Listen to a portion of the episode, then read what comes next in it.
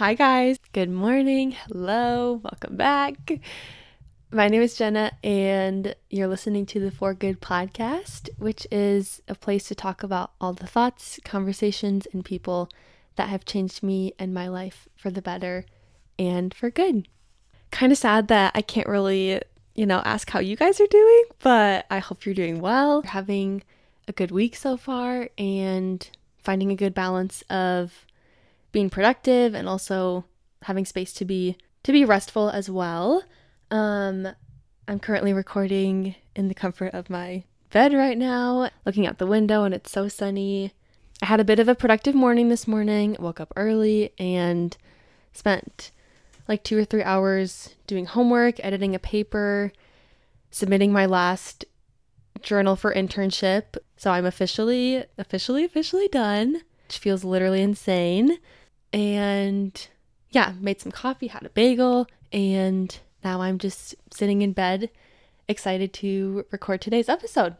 I think that this might be my most anticipated episode yet. Um, and I just can't wait for you to to hear who's on the podcast this week. But before that, I thought I would do a little life update with my highs, lows, and one of the We're Not Really Strangers questions.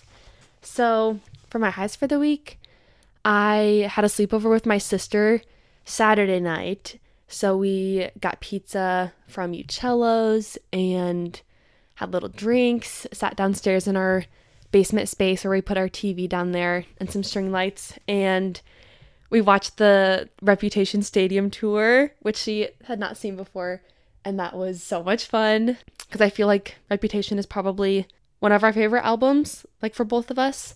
So it was fun to see her getting so excited because she's the one that I'm going to see Taylor with when I go to Detroit this summer. So it was really fun to just like get excited and to explain some of the the Taylor lore and fandom is like and just to get excited about going to the concert together. And then I went on a walk with my friend Cora the other day because we didn't have school on Monday. So we just walked for like an hour, hour and a half in the sun and caught up on school and life and truly everything.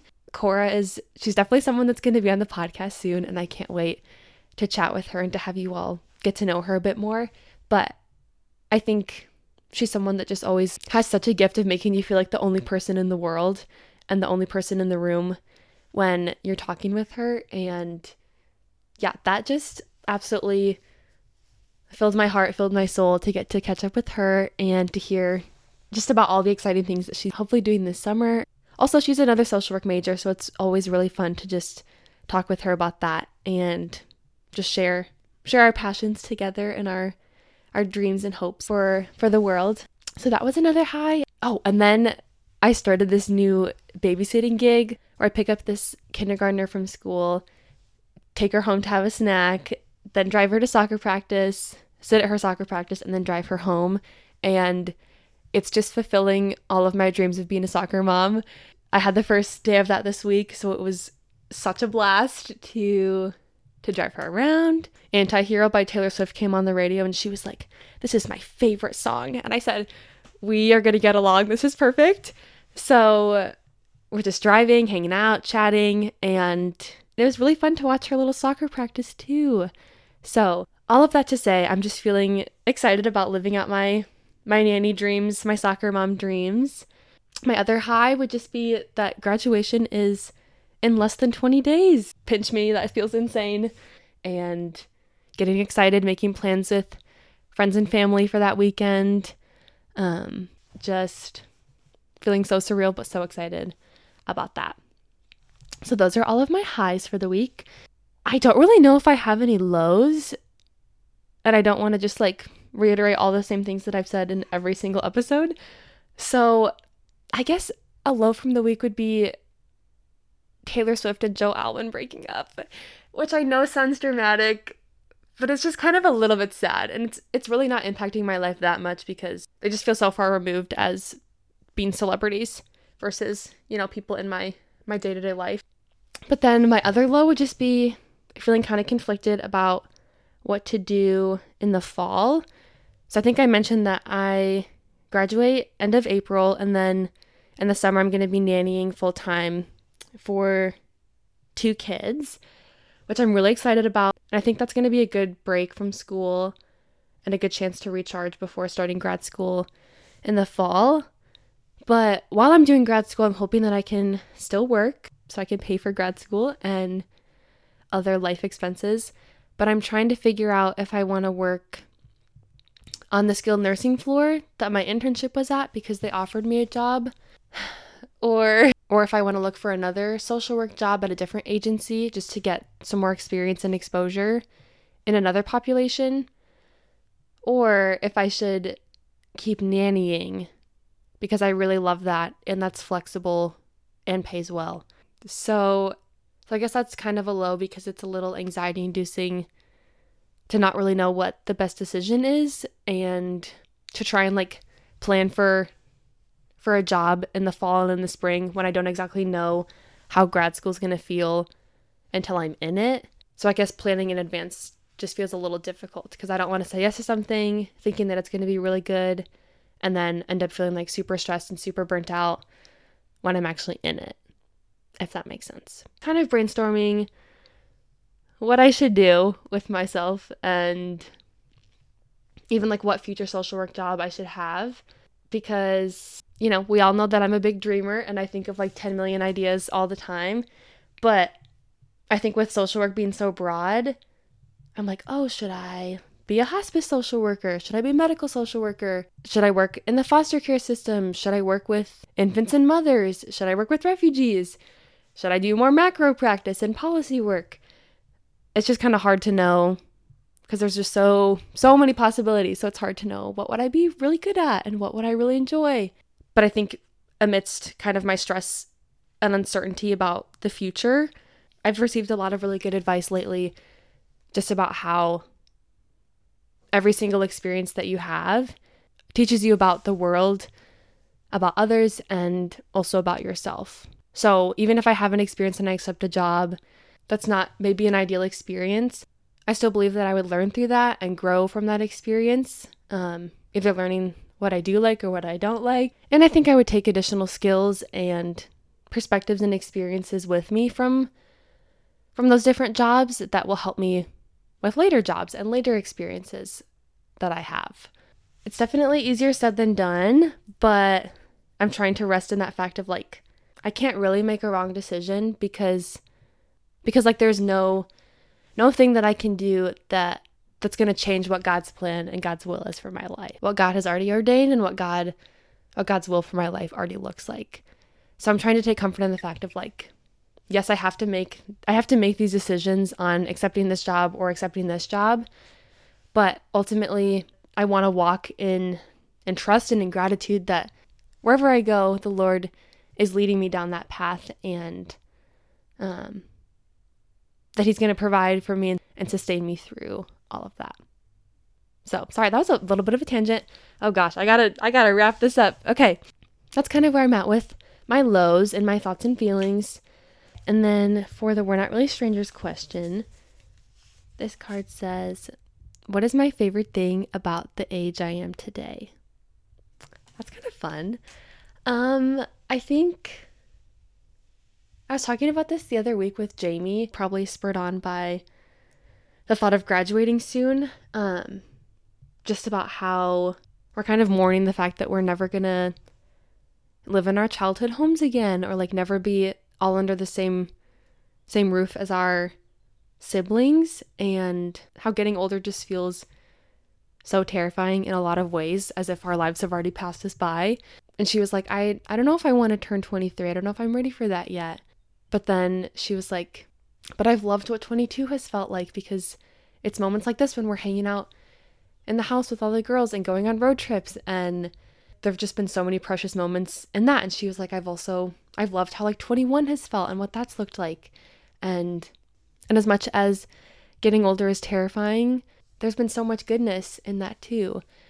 I don't know, I think one of my favorite things about being 22 is getting to be excited about all that the future holds and not knowing what that looks like and just having this all these visions and dreams for it um while still having so much solid ground and so much support from my friends and my family. I don't feel like I I'm totally independent and isolated or on my own yet. Um, so I think it's a good mixture of getting to dream and plan and experience so many things and do so many things on my own if I want to, but then having a good a good home base of people to come back to. 22 has also been such such a reflective and insightful year for me so far, probably more than any other time in my life, and I think I've just able to look back on so much of college and see how much I've changed and grown and and it blows my mind to think that like I'm only 22 and I have like the whole rest of my life to still grow and change. Okay, the last thing I'll say is I think that being 22 has just been a year just resounding with love and beauty in so many so many small little ways and just appreciating every single moment as being so so tender. And I hope that that perspective continues as I continue to get older. Um, I just hope that I never lose lose that sense of joy or awe or wonder for moments that just feel so beautiful and sweet, and then I can just soak them up to to their fullest. Now that we're done with life updates, I can't wait to transition into today's guest and the topic for the podcast. I'm so grateful that this week I get to sit down with someone who I admire so much as a social worker, as a Christian, and just as one of the most caring individuals that I've ever met. I have the absolute honor and privilege and joy of talking with Professor Hoeksema about her life, her heart, and just what her journey with social work has looked like. I absolutely admire her so, so much and can't wait for you guys to hear our conversation. Okay, hello. This is Stacia Hoeksema speaking. Hi, everybody. I have Professor Hoeksema here today, and I'm so excited to chat with you. But before kind of getting into my questions, I was wondering if you could just tell us a bit about yourself. Mm, sure. Well, yeah, I'll start, I guess, with where I'm at right now. I'm a professor in the social work department at Calvin University and I've been teaching here um, since 2003, but I was adjunct for 12 years and then moved into more full time roles. So um, I'm a mother of four, married, uh, attend Madison Square Church, and live about half a block from there. So a big part of my life is neighboring and community development and justice, anti racism work. So even though I'm more of a micro clinician, social work wise, I care a lot about some of those bigger macro mm-hmm. uh, pieces too. And then, how would you describe yourself in three to five words? Oh dear. or more. You can do more. Mm. I think, well, compassionate would be up there, uh, relational just justice seeker, maybe. Mm-hmm. Uh, Jesus follower. And talkative. Just a chatter. a chatter. Mm-hmm. to talk. Thanks. I would definitely agree with all of those. I feel like when I first met you and I was thinking about the podcast too, I just really admire your selflessness and oh, you. you're just someone that's deeply empathetic and I've seen that through you as a professor and as a mentor. Mm-hmm. And I don't know, I just think by getting to know you, I've quickly come to admire so many things about you um, that I want to embody as a social worker, but also just as a follower of God and as a person. Mm-hmm. And I hope that you know that you've changed my life for Aww. good in so many ways. So I just kind of wanted other people to get a glimpse of that and a glimpse of who you are.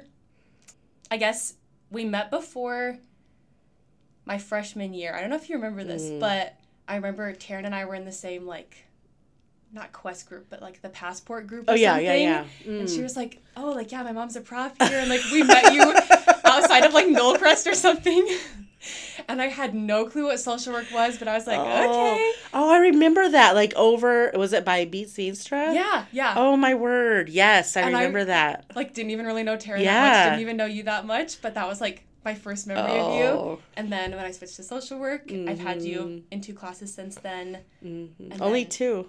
I feel like And only I've, two, I yeah, think. wow. And then we've led the caregiver group Yeah. together, Yep. which has been so good this year. But I guess those are kind of all the little little interactions we've had throughout our time at Calvin. The first time I remember like meeting you in terms of like putting your name with your face was actually um, when we had the welcome to the the program um, party at Venema's oh yeah. house. We were like on the front porch and yeah, I think I met you and S- Stephanie at the same time And- at that meeting. We got that party. coffee.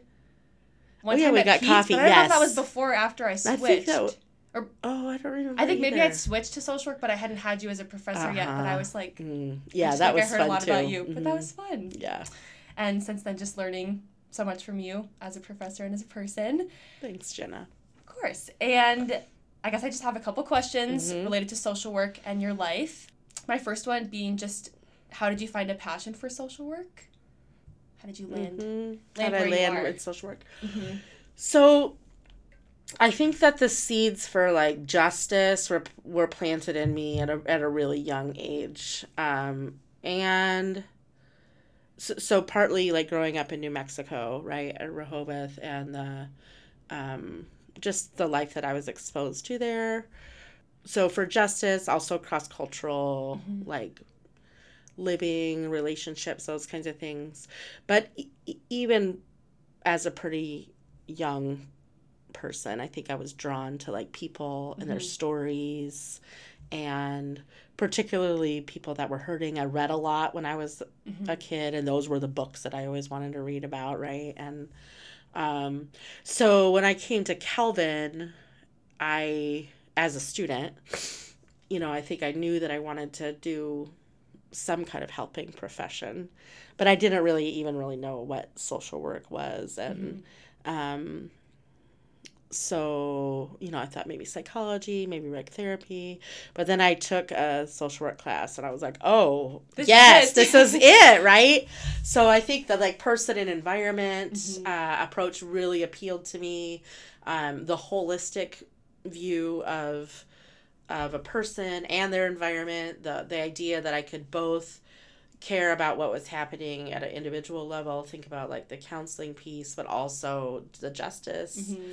component was really yeah that just really fit for me Mm-hmm. and then i think the other part of it was that i really wanted um my life to be kind of like my mission or my ministry right Mhm. and i felt like social work was a way that wasn't necessarily like where you it, it's not necessarily where you're like talking about jesus all the time but Yeah. that to me social work was a, a way to embody Mm-hmm. my faith and what I felt like um, we were called to do and be Mhm. a part of, uh, sort of that restorative work um, of looking that brokenness in the face, but then also having the hope of um, the restoration Yeah. and being called to be a part of that. That was really attractive Mm-hmm. uh, to me. That I was like, oh, I could like do that this. all day, every day Yeah. for my job, right? Mhm. That sounds amazing. Yeah. Uh, so Mm-hmm. yeah, I think those that. were, and then of course the breadth of the field. Yeah. Um, I'm a person that does like variety, Mhm. so I did like that appealed to me that there was lots of different things that I could, that I could do. Mhm. Um, Enneagram, two, I I know this isn't how it's supposed to go, but two and seven. Well, I totally see. so I was going to ask enthusiastic helper. you. no, just kidding. is so fitting.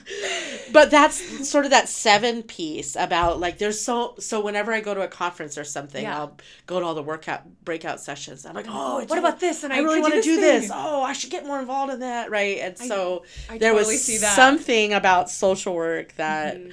that variety really Yeah. appealed to me. Yeah, I can definitely see that. And we've talked a bit about all the different roles and jobs that you've had throughout Yeah. your social work career too. Yeah. So getting to explore Mm-hmm. all those. Different Yeah, it's kind of actually things. crazy that I've been here working doing Yeah. Mm-hmm. this same job for this long because although there's a lot of variety in Yeah. this, right? Even in terms of like teaching different classes and being with different students and Mhm. you know, it looks different. Yeah.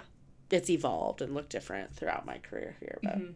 yeah. Yeah, hmm I love hearing that. I guess another question just related to social work and or what your life has looked like in the career so far. Mm-hmm. I'm curious what your favorite aspects have been Mm.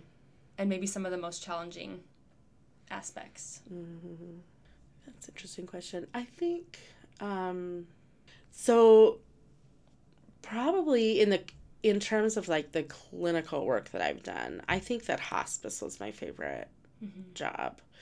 Um partly because it just really was a good fit in terms of really being able to like support people and be compassionate and be in those sacred spaces with individuals and their families. Um, and so it's one of those things that it was a challenging job, right? Like every single client that I was with, I knew they were going to die. Um, and that, yeah, I'm sure took its took its toll in some some ways. But to me, it just always felt like a privilege uh, to be able to do that. I also think that it helps. It helped me with like a perspective on the other part of my life because, yeah, just a lot of the pretense is stripped away when you're looking at end of life stuff, right? And so then the things that maybe seem like they matter a lot Yeah. don't matter as much uh, for your clients. But then also, I think when you're working in those spaces, it's like, oh, this doesn't really matter, Mhm. you know. So I appreciated, I appreciated that. I think I learned a lot. I was just, yeah, like I've shared in class before, right? Like I think that's a really sacred moment in the life of a mm-hmm. family, and then you get to like be there, Yeah, to be welcomed in right? into that. into that. I saw a lot of like restoration of relationships and reconciliation and maybe things that people hadn't spoken about maybe ever mm-hmm. or definitely not in a long time, right? To be privy to those conversations is pretty remarkable.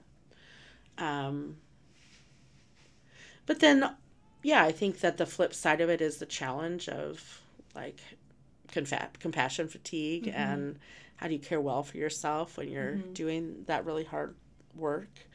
Um, um, the other piece, I think, in terms of like the job that I'm doing now, one of the most beautiful pieces for me is when I see things clicking for students, right? When you see that convergence start happening and they start understanding even like the like faith social work integration like when you see students start to put those things together like um, the other day we were talking in class about the concept of shalom and the concept of like um, flourishing people flourishing and nothing missing nothing, nothing broken. And what does it look like to to be a social worker working toward something like that? When you start to see those pieces locking together for mm-hmm. students that's really rewarding. Hmm. Um, i think one of the most challenging years of my career has been this past year mm-hmm. um, just with the turmoil and turnover in our department right? Mm-hmm. It's been difficult. Like i said at the beginning right i'm a re- very relational person and so losing Yeah. colleagues that i had been working with for 14 years and trying to figure out what that all meant and i'm still trying to figure that Yeah. out right Still uh, processing. the role you know what the role that i needed to step into and some of those kinds of things so that's been that's been a pretty big challenge yeah. Mm-hmm. Just hope that you know like how incredible of a job that you're doing. Oh. And I think you are someone that is so relational, very selfless in the time and energy that you give. And I just hope that you recognize that like we all see that even if we don't like affirm that in you enough that like it means a lot that you stayed thanks jenna for us and all the work that you're doing even if you don't exactly know what what all even it if I have to ask like 15 million questions before, I'm like, wait, I Right. know I have to do that, but I don't really know how. I'll find out. right but i just hope that you know how much we you. appreciate Thank you. you and all that you do you kind of hit on this question All too but i was going to ask what integrating faith and social Mm. work looks like for you because i know Mm-hmm.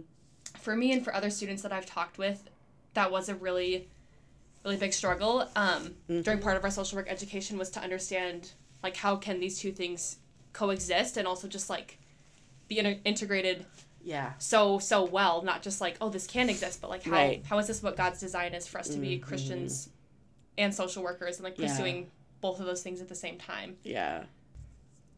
Well, I think one of the biggest barriers for students, well, for a lot of people, not just students, but is the way that the church has jacked some, some of this up, right?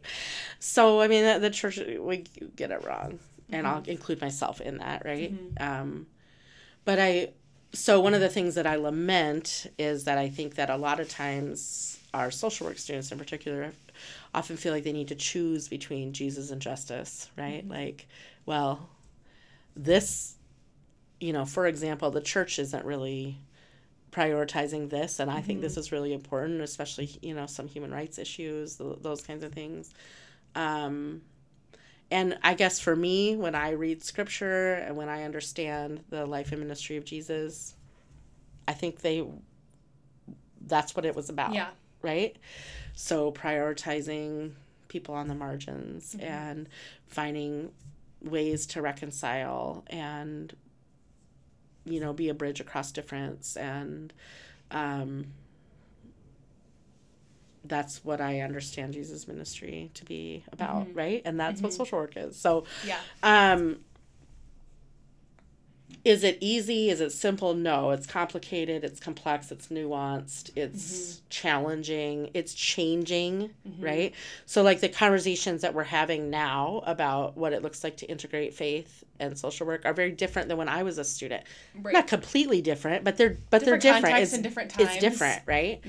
And so, and that that to me is part of what's interesting about it, right? Is that the the word of God is living and active, Mm-hmm. and um, that especially if we take like a reform perspective, Yeah. that that there's new understandings and new ways of of living into the call Mm-hmm. of Christ um, in different times and different spaces and Yeah. so I'm drawn to that challenge, Mm-hmm. right? And I'm drawn to trying to like understand it, but then also like articulate it and Mm-hmm. walk with students as they're trying to flesh it out. I mean, it's interesting. That's one of the things I like about being a, pro- a college professor, right? Is Yeah. that this is developmentally a time where where students are trying to figure out like well what do i believe? Mm-hmm. right? Not just what have my parents told me to believe but what is what if this is mine? Right? And so to me it's a big privilege to be able to like walk with students as they're trying to ask those questions right? Like i'm not afraid of people asking questions and doubting and wondering and i think that's kind of a part of the journey. Yeah. um, and so I hope that our students here, I mean, part of my hope is that that they have permission to mm-hmm. do that and be in all different spots on their faith journey, mm-hmm. but that they also hear um, the gospel in terms of like that that these two things do fit together. Mm-hmm. Yeah. That they can be You so compatible. And, Right.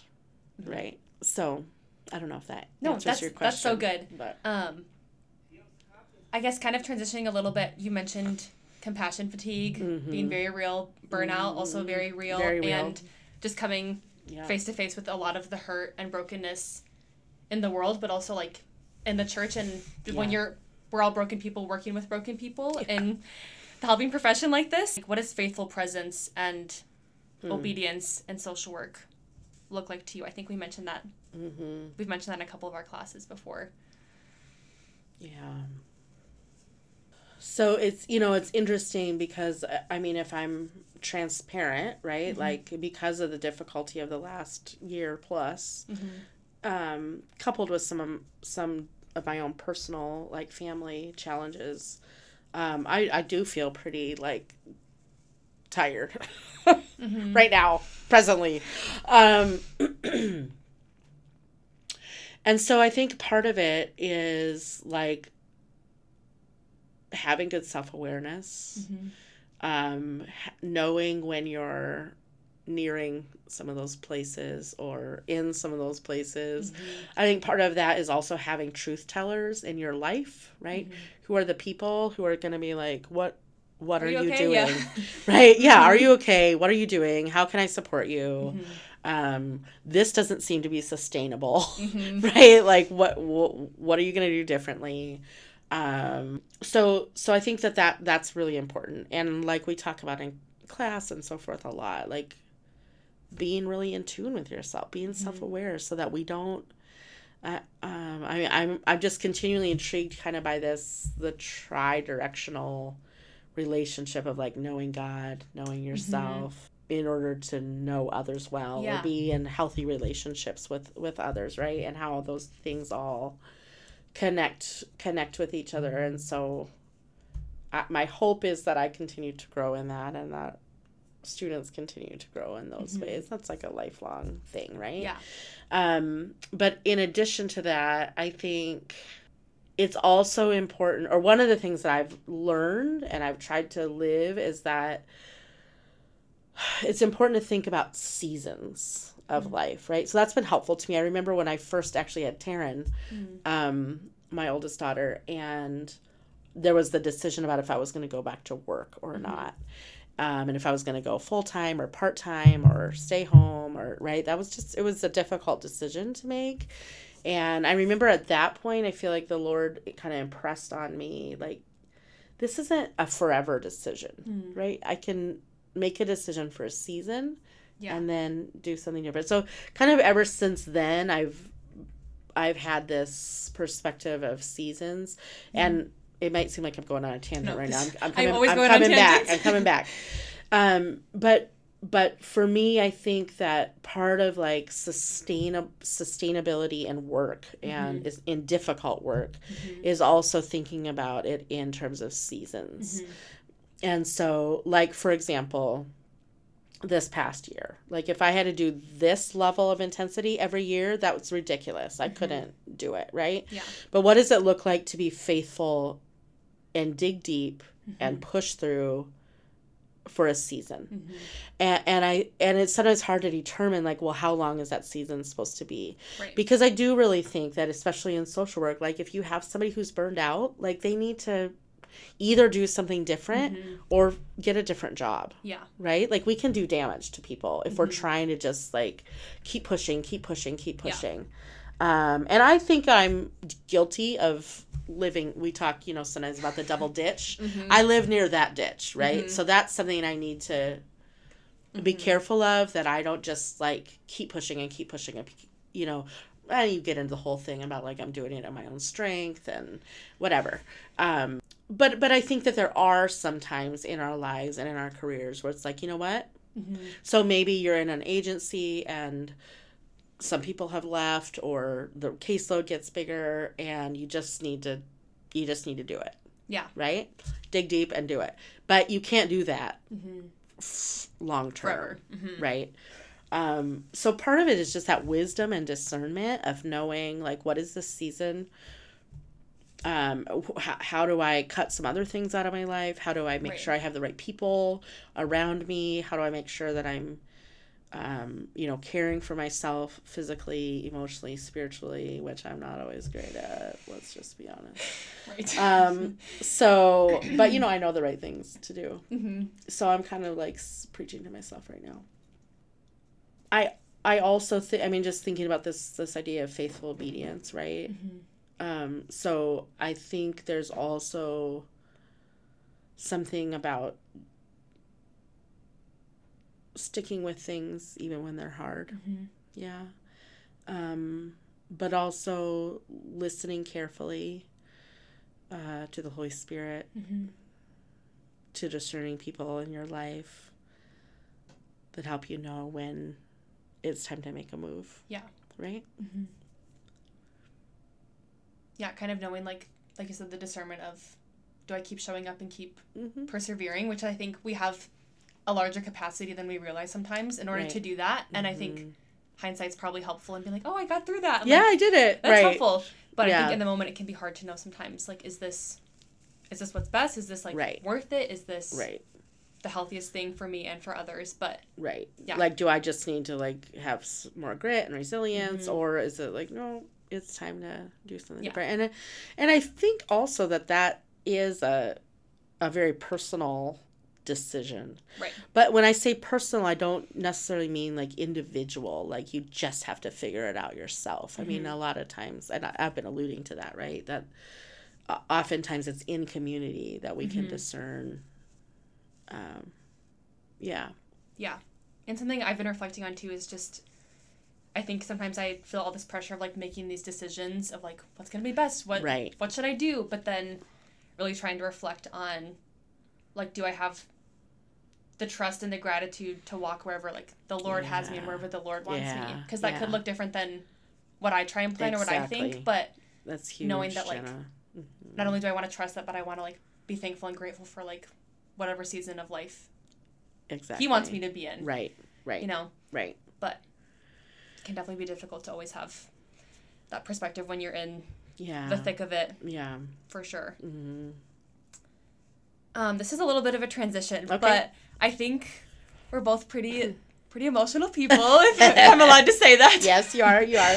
Probably probably crying. Yeah, often I in feel like if I if I tear up, I'm gonna look over and imagine that Jenna probably is too. Mhm, for watching a video in class. I'm like, well, I'm glad that we're both also grabbing a Kleenex and crying. But something I laugh hard and I cry hard. right. Okay. You just feel things deeply. I do. Deeply. Yeah. Right. Me too.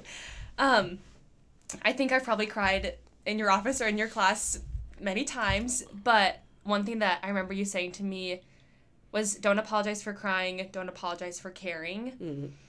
And I think that's definitely stuck with me Mm-hmm. because I think sometimes I'm like, am I too emotional for this job? Like, am I gonna be able to like rein it in and like keep it together? But I think you're you're someone that's so caring and so selfless. And how can we care deeply? How can we care really deeply, but then also care for ourselves? Yeah. And Right. and care for our clients in the best way. Yeah. So, I mean, it is an interesting thing, right? And I think that there is there is work that we need to do professionally to figure out like how do I manage Mm-hmm. my emotions when I'm working with clients and uh, make this not about me. Mm-hmm. Um, which doesn't mean you can't feel all the things, but you have to figure out how to feel the things like later, Yeah. right? And Mhm. uh, you know, for me, that's taken that's taken some work, and sometimes I've done better at that than others. But um, I, I I do think like learning some of that professionalism Mhm. um, is really important. How do you find that balance between caring deeply, Mhm. but not letting it consume you Yeah. and take over you, right? Mhm. Uh, I, so part of that again, I'm going to go back to like the support system. So like, who's your supervisor? Mhm. Who are your coworkers? Who do you? Uh, who are the people outside of work that you can, Mhm. yeah, express Mhm. some of the depths of what you're feeling Mhm. um, safely? Who, who are those people that you could do that uh, with safely? Yeah. Um, and and honestly, I often tell students like, uh, like it's part of you have to practice it. Mhm. right? Like that is one of the things when you're a new clinician or a new social worker that you're gonna have to practice. Like, Mhm. how do I find? How do I merge? We we use we talked about this, right like, merging self and prof- class. Right class merging content, self and mhm. profession, Yeah. right? And that takes practice. It's a muscle, right? Mhm. That you need to to develop. Yeah. Um, and so I think all the things, you know, the different kinds of self care techniques that we we talk about in terms of like journaling Mm-hmm. or, I mean, for you running.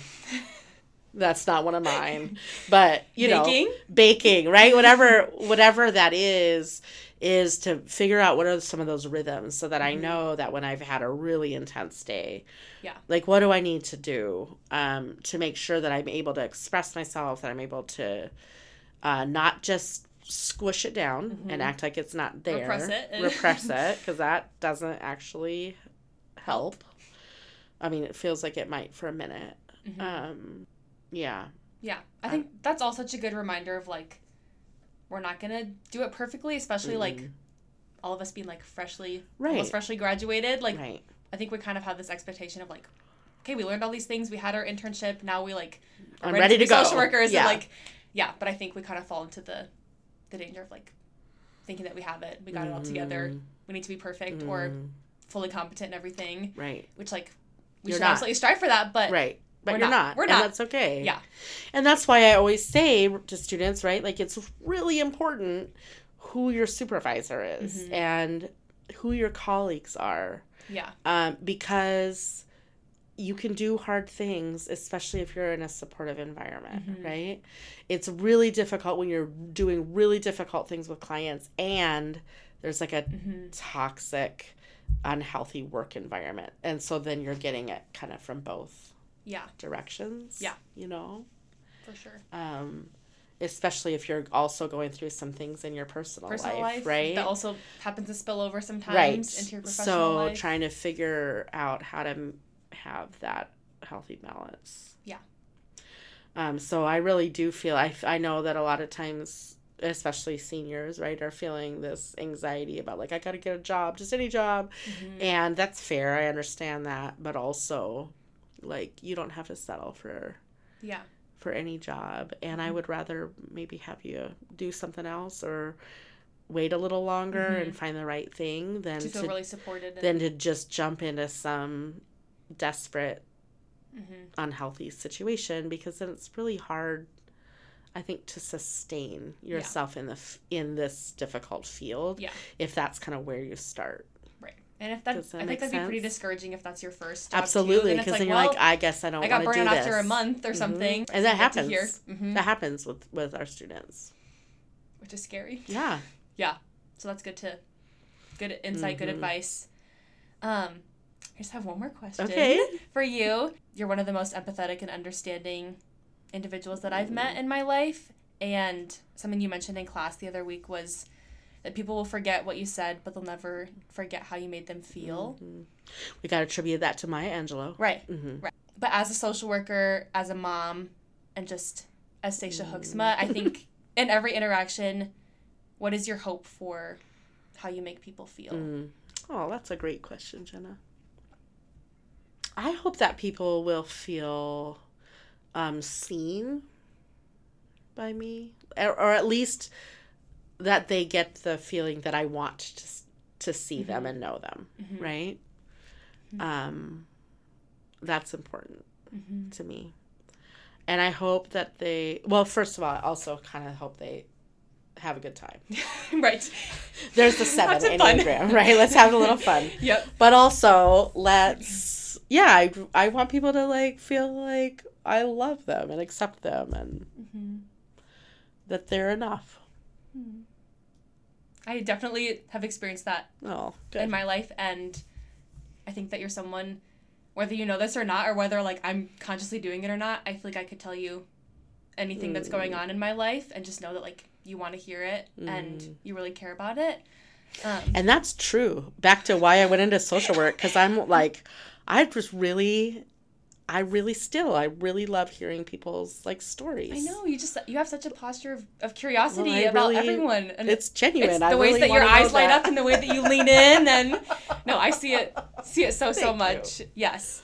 Thank you for sharing all those all those thoughts and insights. Well, thanks for asking about them. I want to thank you again just for your time and for being willing to share and hope that you know that you are so much of a role model for me and what i aspire to be in life and just want to thank you again for all that you've done for our department and for Calvin and for quite literally carrying us on your back i feel like throughout this year it was a joint effort right. we all we locked arms and Right. did it together but yeah and just all the ways that you've loved and supported me and changed my life since getting to know you Thank you, Jenna. My privilege. And I'm gonna miss you. i'm gonna miss you too Mhm. but i will always remember so many things that you've taught me And don't be a stranger. Okay. You know my email. oh yeah i'll reach out All right. but okay i think that's the end Okay. if you want to say bye or something That was fun. bye everybody Hi, guys. I just wanted to wrap up this week's episode. Thank you so much for listening. Whether you're a social work student or not, I hope you received some encouragement and some new perspective, and that you just were able to experience all of the compassion and care that Professor Hoeksema has, even even through the microphone or through your headphones. She has forever impacted my life, and I hope to embody half of her heart her soul and her passion for social work one day. Talking with Professor Hoeksema just reminds me how grateful I am for professors like her that I've met throughout my time at Calvin who have just motivated and mentored and invested in me time and time again. whether it's sitting in their office, um, asking for advice, or just needing a shoulder to cry on. Um, she's always welcomed my tears, my sadness, or my confusion, saying, It's okay. I'm right here. Thanks again so much for listening. I love you guys. Bye.